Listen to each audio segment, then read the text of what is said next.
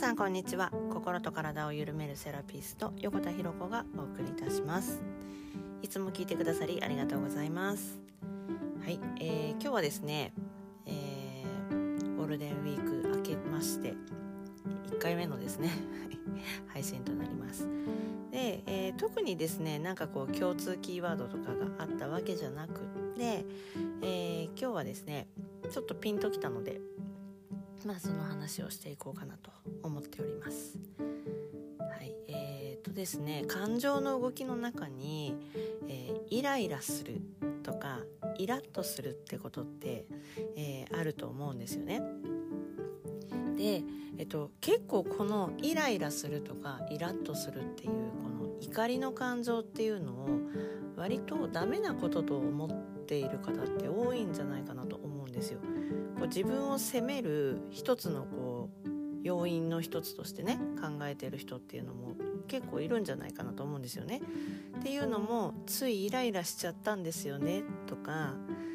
なんかそういうなんかしちゃったイライラしちゃったとかイラッとしちゃったんですよねっていう風になんかコンビにねやっちゃいけないことをしちゃったっていうようなこうニュアンスの残る言われ方をされる方結構いるんですよね。まあ、なのでこれって根本にイライラしちゃいけないとか、まあ、穏やかでいなきゃいけないとかなんかそういったものが隠れているからイライラしちゃいけないとかイラッとしちゃいけないっていうまあなんかそういうのがあるからしちゃったっていう言い方になるのかなと思うんですよ。で私ねこれイライラしちゃいけないって思ってなくって、えー、イラッとしちゃいけないとも思ってなくってまあエネルギー消耗は結構起きるのでもちろん早期にね解決する方が一番いいんですけどこのイライラするとかイラッとするっていうのってあながち悪いことばかりじゃなくてですね、えー、何かの着火剤になる場合があるんですよね。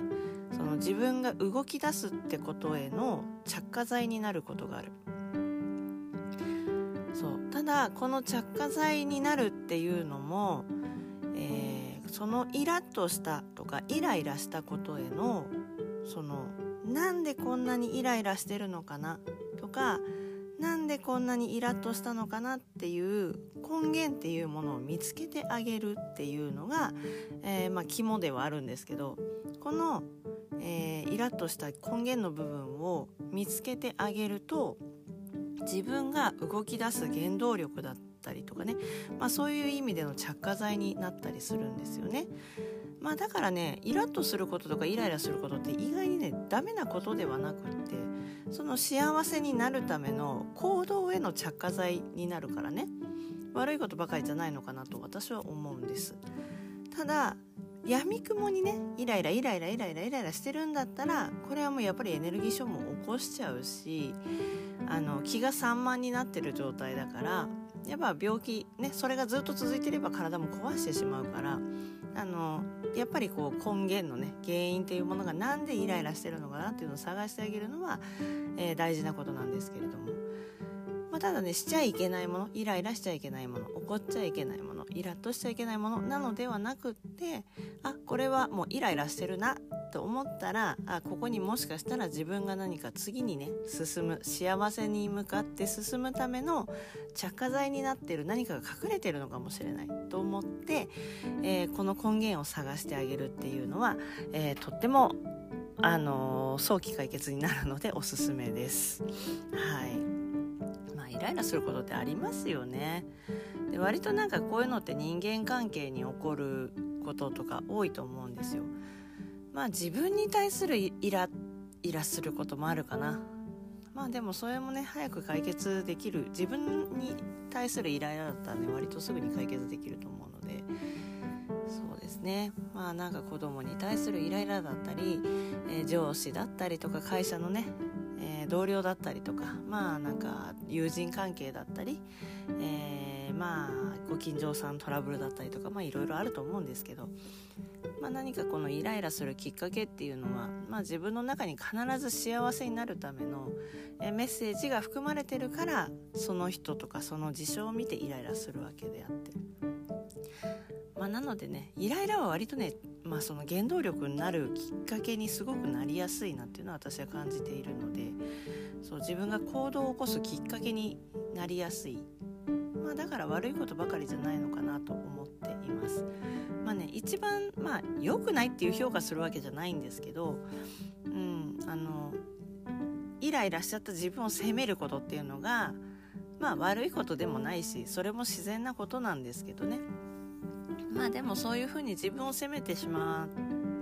たっていうふうになって落ち込んでしまうんだったらまあそのイラッとした後に何が私はこんなにイライラしていたのかなとか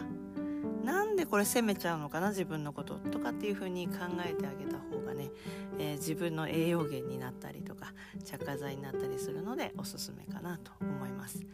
まあだからねなんか人間生きていたらあのそうやってイライラすることだって自然なことだし、まあ、自分を責めてしまうっていうのはやっぱりこうあの以前ね配信でも言ったようにあの生きてきたこの環境の中とかでね、えー、培ってきてしまった思考の癖みたいなものがすごくあるのであのこうあっちゃいけないとかねこうしてはいけないっていうね、えー、まあそういう間のねあの人に迷惑をかけないという DNA にも刻まれてきていることだったりとかもするしまあ親の思考の癖だったりとかまあこうしちゃいけないよってこう言われて育ったとかね、まあ、学校教育とかも割と影響したりとかしてるのでまあそういうね、えー、中でこうついた思考の癖だったりとかもあるので、えー、まあそういったところにもね自分が傷ついているきっかけがまあ、見つけられたりとかもするんですよね。うん、そう自分を責めちゃうってことに関してはね。そうだからまあイラッとしたっていうことがあった時にその後に自分のこと責めてしまうんだったらイラッとした原因となんで自分のことこんなに責めちゃうんだろうっていう風なのを探ってあげる方が早くすっきりする、えー、コツになるかなと思いますしまたイライラすることはダメなことじゃなくて、まあ、人間としてはもう当たり前のことなので生きていればね、